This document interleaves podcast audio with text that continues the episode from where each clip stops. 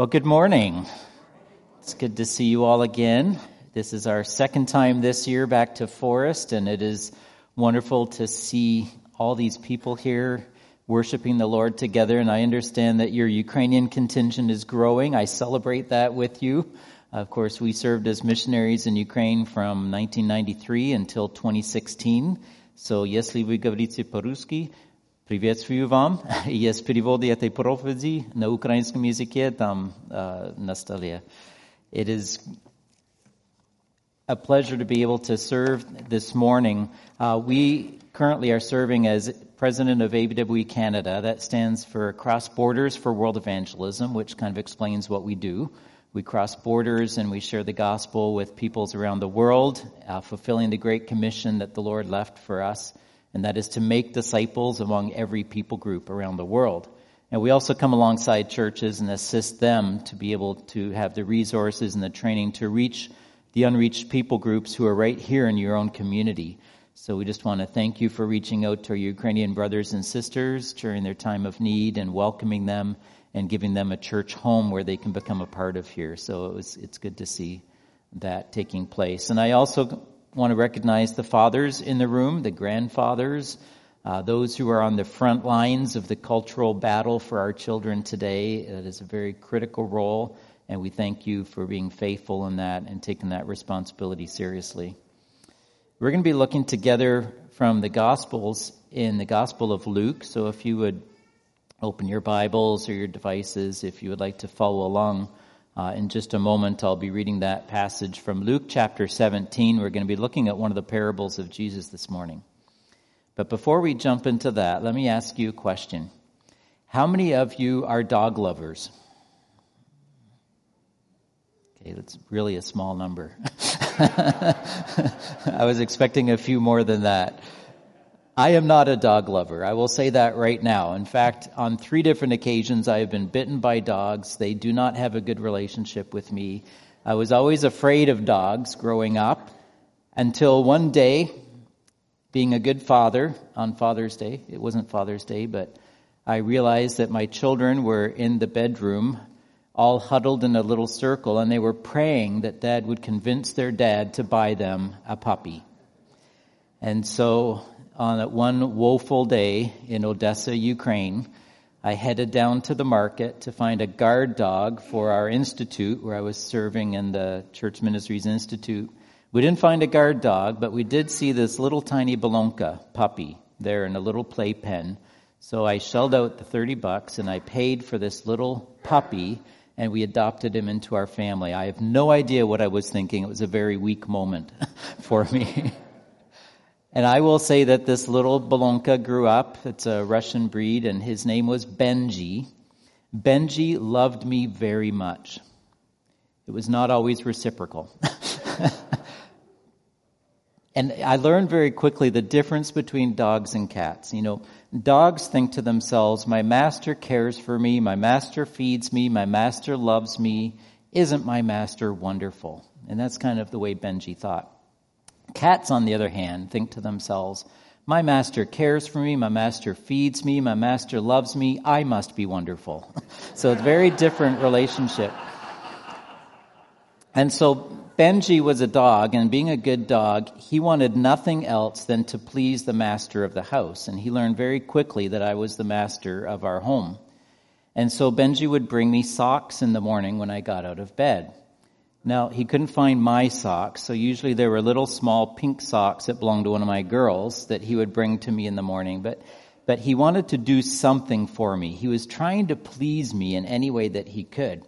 Even though I wasn't the one to feed him, I wasn't the one that took him for walks, he did it simply because he knew that I was the master of the house and his job was to serve me and to please me, even if that was not reciprocal. And perhaps that's why so many people like dogs. Maybe not in this crowd, but usually a lot of people like dogs because they're not like people. They're very different than people.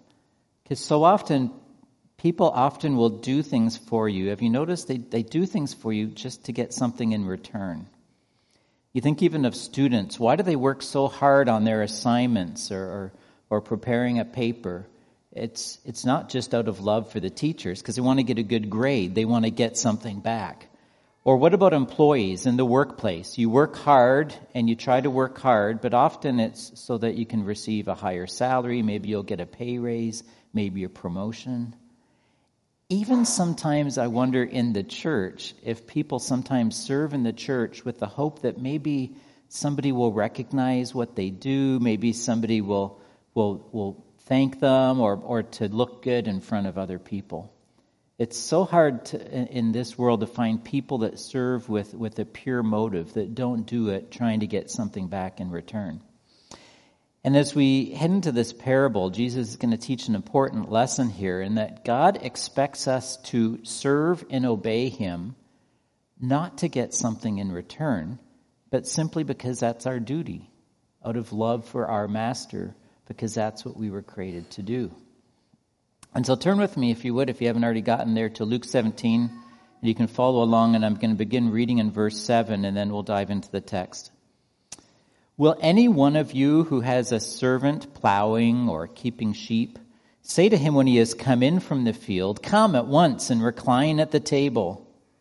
Will he not rather say to him, Prepare supper for me and dress properly and serve me while I eat and drink, and afterward you will eat and drink? Does he thank the servant because he did what was commanded? So you also, when you have done all that you were commanded, say, We are unworthy servants. We have only done what was our duty.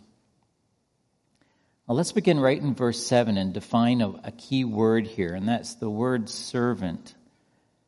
Now, when we hear that word servant, it means something considerably different in our Canadian culture than the actual meaning of the word here in, in verse 7. What does it mean to be a servant of the Lord, to be a servant of God? Now, this term is often used in, in Greek. It's doulos. You may have heard that term somewhere. It, it's used in the New Testament often to refer to believers, to, to church members. Often we change servant, especially in the Russian language. I know slujitel, servant, refers to a pastor. But the idea of servant here is not referring to a pastor or a church leader or a staff member. The word servant is referring to any believer in Jesus Christ is a servant. So in our culture, that word servant is pretty soft. We think, well, a servant would be somebody who serves tables, who serves you on, on an airplane, it's kind of like a, a job or a part-time job. Maybe even it might be a volunteer role. I serve in the nursery. I serve in other projects in the church. So we often think of servanthood as, as, as being something that we volunteer to do. And yet the actual word here, doulos, meant something very different in the first century.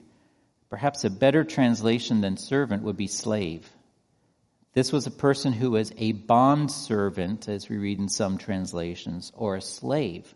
A slave belonged to the slave's owner, who had purchased him for a price. And this person now belonged to the master and was the slave.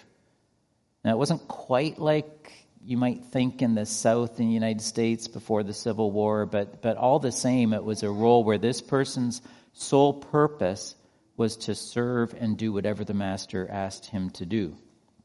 In the same way, we're called servants or slaves of God. We're slaves of Jesus Christ because he has redeemed us. He has, he has purchased us with the price of his own blood on the cross.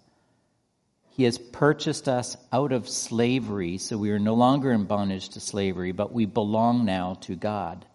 And so, what is our duty we now are slaves of God who has purchased us. And so, just like the slaves in the first century, we are now slaves in order to obey and to serve our master. And so, given that understanding of what is meant here by the word servant, let's continue and, and look at this text. And here we can see two characteristics of a servant as Jesus told this, this parable, this story. The first characteristic is that they put service before rest. And the second characteristic that we see in this parable is that they're motivated by duty and not by reward. So let's break those down. The first one is that they put service before rest. We see this in verse 7. Well, any one of you who has a servant or a slave who's out plowing in the fields or they're, they're keeping sheep, this is in an agricultural context, when they come in from the field and they get home at the end of the day after working all day, would any of you say, Come and recline at the table? Now, this might seem like a reasonable expectation, especially in our culture. The guy's worked pretty hard. He's been out in the field. He's been tending to my flocks. He's been out working in the fields all day. It's been hot. He comes in and sweaty. Now, often we would think, well, I would probably, when he comes in, say, why don't you take a break and go and recline at the table and, and have something to eat? But that was a very foreign concept in the first century. They would never do that. And the assumption of verse 7 is that's ridiculous. Why would you do that? Because he's supposed to continue serving. He's not done yet. And so it says here, after he's plowed and kept kept the sheep. You would never say to him when he comes in the field, Come at once and recline at the table. You would never say, This guy de- deserves a break. No, the master doesn't think he deserves a break at all. He's, he, he's your property, he's working for you. And so, verse 8, he says, Will the master not rather say to him, Prepare supper for me? Like, you're not done. You go get supper. Go, go make something for me. Now, he's been working all day. He's hot. He's tired. And, and the master is expected to say to him, No, you go into the kitchen and make me dinner. I haven't eaten yet. What are you doing reclining at the table? Get off. Don't be lazy. Go serve me something. Go cook me something.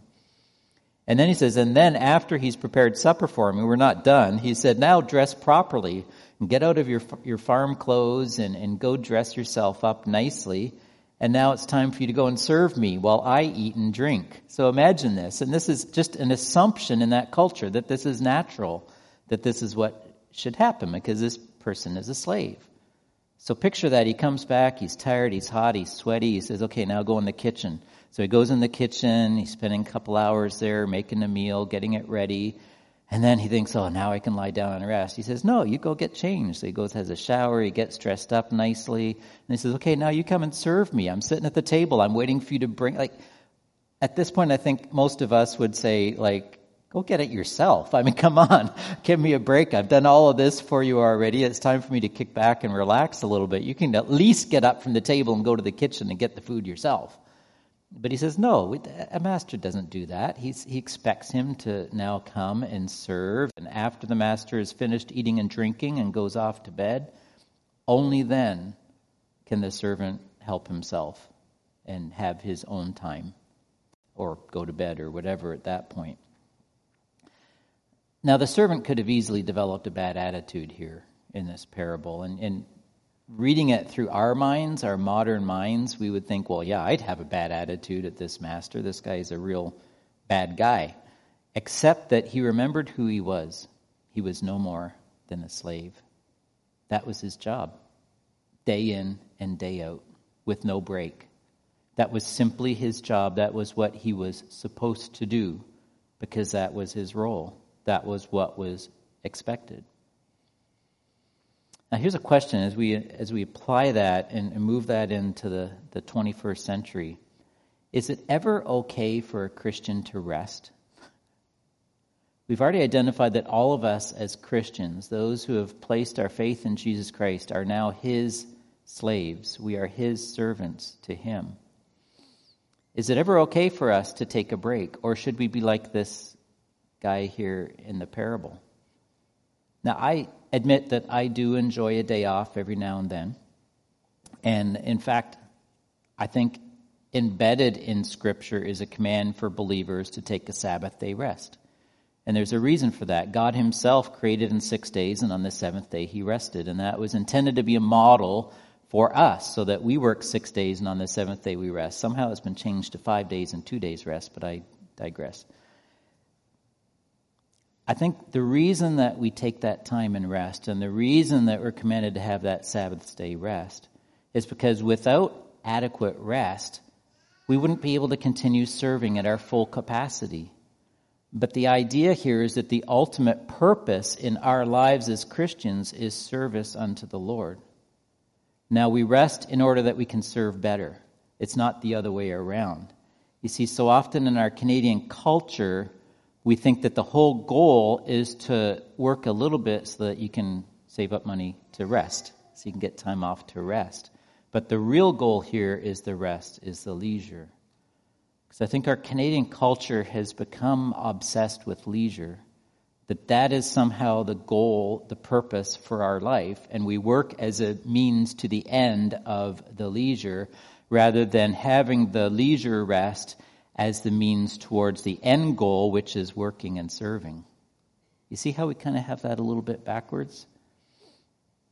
We're told that we need to take several weeks of vacation a year. We need long weekends, lots of long weekends. We need to have time to ourselves so we can play computer games or be engaged in sports or watch TV or movies. That's really the goal so often in our culture for people. Or, for those who are perhaps middle aged like myself, our goal is to retire as quickly as possible, as young as we can. Save up our money so we can quit our jobs so that we can complete our bucket list. do all those things that we've always wanted to do. And it usually involves traveling or starting a new hobby or doing something just for me, my own me time.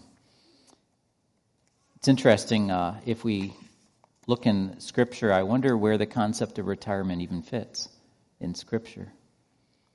If we are truly servants, slaves of the Lord, is our goal to retire as quickly as we can and do nothing and just spend our time for ourselves? And where does ministry fit into this picture? Someone may think, oh, well, we, we pay staff at the church to do the ministry. That's their job you know they they get paid to do that. We don't have we're free. We don't have to do that because we don't get any money from the church.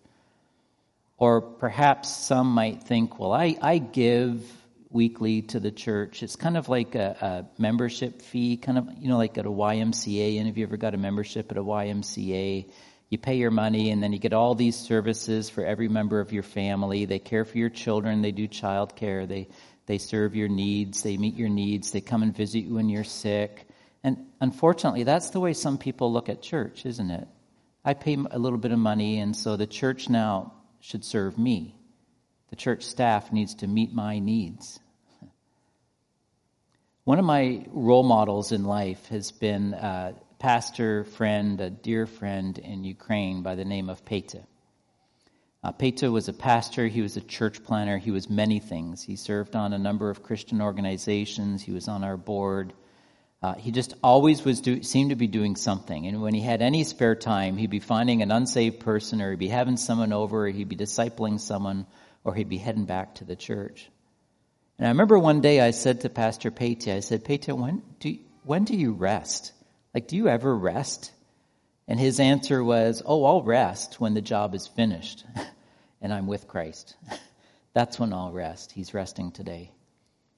Of course, he did rest he did spend time with his family. He did enjoy a nice cup of tea with some friends and, and did things like that. But for for Peta, one of his life verses was Philippians 1 21. For me to live is Christ, and to die is gain. He said, When I die, that will be gain because I'll forever be with my master. But for now, for me to live is Christ. My whole life revolves around Christ and serving Him with all of my energy and with all of my strength. And as long as we are in this world, until the Lord takes us to be with Him, the Great Commission must take priority above everything else in our lives. You know the Great Commission, right? The Great Commission from Matthew chapter 28, where it says we are to make disciples of every people, baptizing them and, and teaching them and going into all the world. There's an incredible task that God has given and assigned to each one of us as his disciple, as disciples of Jesus Christ. And that is to use all of our gifts to exercise our spiritual gifts that He's given to us, to use our time, to use our energy, to use our resources to help accomplish that goal of making disciples of every people both here in, this, in the town of Forest and around the world as well. And why do we do that? We do that because we are servants of Jesus Christ, and that is our duty. Not because we're going to get something in return, not so that we can have free time. We're doing it because our job is to serve Jesus Christ with our lives. So, the first thing that we see here about the servant, about servants of Jesus Christ, is that they put service before rest. We can't juxtapose that and say we rest primarily and we have to serve so that we can rest. No, the, the, the service comes first place. And only after we have done all that has been asked of us, only then can we take the time for ourselves that we need. But the second characteristic that we see here of, of servants of Jesus Christ is that they're motivated by duty and not by reward. And so we move into verse 9 here, and it begins with a rhetorical question. He says, Does he thank the servant? In other words, does the master thank the servant because he did what was commanded?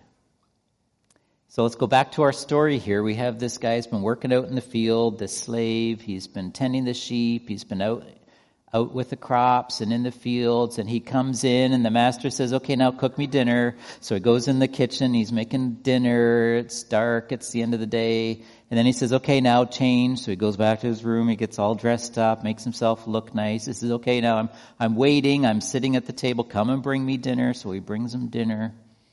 And then we get to verse 9 and it says, Does the master thank him for doing that? wow. You know, Canadian culture, we like to thank people, don't we? Like, have you noticed? Like, have you go to the checkout counter and you're standing in line and it's like, how many times do you hear thank you? It's like, there's two people get there before some, and they say no you first no you oh thank you thank you and then he goes ahead and then she says, Hello, nice to see you, thank you. And then you're thanking her and for taking your money, and she's thanking you for giving the credit card, and then they thank you for doing the bags. Like we, we are a culture that loves to thank one another. I think that's great. I mean, I think that's nice. It's good to thank people. But then we get to this, this parable in verse 9, and Jesus says, Does the master thank the servant because he did all of that for him? Now, probably if we were the master in that scenario, we would be sitting profusely saying, Thank you so much. Thank you so much for spending all day in the field. Thank you for this dinner. It's so lovely. Thank you for getting all dressed up nicely for me. Thank you for serving me. And then, you know, head off to bed. Thank you so much. You've done such a great job. But, but that's not what we read here in verse 9. Does the master thank the servant because he just did what was commanded? And the assumption is, of course not. Why would he? All he did was what was expected of him. Now, I will say, in Ukrainian culture, people tend not to be quite as quick to say thank you as they are in Canadian culture. I used to when I first moved to Ukraine, and we had a number of staff worked in the institute uh, for me, and, and I used to always want to thank them for every time they did something. Thank you so much, or thank you for preparing that report. Thank you for that meal. Until finally, my Ukrainian friends, when they got bold enough, they came to me and said, Would you please stop thanking me? You're embarrassing me. I'm only doing my job. Why are you thanking me over and over? Now, there's nothing wrong with saying thank you, but at the same time, because we are servants of God, we serve the Lord out of a sense of duty. We don't serve the Lord because we're waiting for someone to say thank you. Now, that's a little tough to hear, but have you ever done something in the church or you, have done something, you feel some kind of ministry and nobody recognized you? Maybe you're the one that's, that comes in on a work day or you work out in the garden or you're, you're doing something in the church to kind of make it tidy up so it looks nice for people and then you kind of come in on Sunday morning and you're kind of hoping somebody notices and nobody does. It's like, oh, I did all that work and nobody said thank you. Nobody recognized me. The point here is that as we're serving our Lord, we're not doing it to be thanked. Now, there will come a day where Jesus will say to us, Well done, thou good and faithful servant. We will hear that someday. And yet, in the meantime, we ought to be serving the Lord on a regular basis and not wait for the thanks. To do it simply because that's our duty, because that's what's expected of us as servants. And so verse 10 goes on here. It says, So you also. Now he's pointing directly towards his disciples. So up until this point, he's been talking about his hypothetical story about the servant serving and doesn't need to be thanked. He's just doing what was commanded. And then in verse 10, he turns his attention to us as his disciples. He said, So you also, when you have done all that you were commanded, say this We are no more than unworthy servants. We have only done that which was our duty. Now, our job is to do all that God commands us, and that includes the Great Commission that we talked about to go, therefore, make disciples of all the nations, baptizing them in the name of the Father, and the Son, and the Holy Spirit, teaching them to observe all things that I have commanded you. My question is are, are our lives an outflow of this Great Commission? Are our lives characterized by an unending desire and a duty to fulfill that great commission with all of our strength until the day that we die. And then at the end of the day, why are we doing what we do? Are we doing it to get recognized? Are we doing it for, to be thanked? Or are we doing it simply because that is what we ought to do as believers? What's remarkable to me about this parable that we've just read is that there's an assumption here that the servant will do his duty. There, there's no question on Jesus' mind. He said, This is what every believer will do. There's no question. It's just assumed that every believer will be just like this servant. Why wouldn't we be? We've been redeemed from bondage to slavery to sin. Jesus has given us eternal life with him why would we not want to spend every moment of our lives serving Him with every strength of our being? And yet, often we see that that's more the exception in the Christian life than it is the rule, the norm. And it should be the norm. If God has redeemed us, this should come naturally. Now, a, a while back, I, I, read a story about a uh, doctor. His name was Dr. Kent Brantly. he was serving in, he was a medical doctor serving in Africa during the time of the Ebola breakout a number of years back, if you recall that. And as he was serving different patients with Ebola, he ended up actually getting the Ebola virus himself. And he, his life was ended in a very tragic way. And so one person who was close to Dr. Kent Brantly wrote, wrote these words about him, which I think are very appropriate in light of the parable that we just read. These are the words that he wrote. He said, Kent has been called a hero. Of course, he is in the sense of having courage and great strength of character, but he would tell you himself that he is just living the normal Christian life that every Christian should live.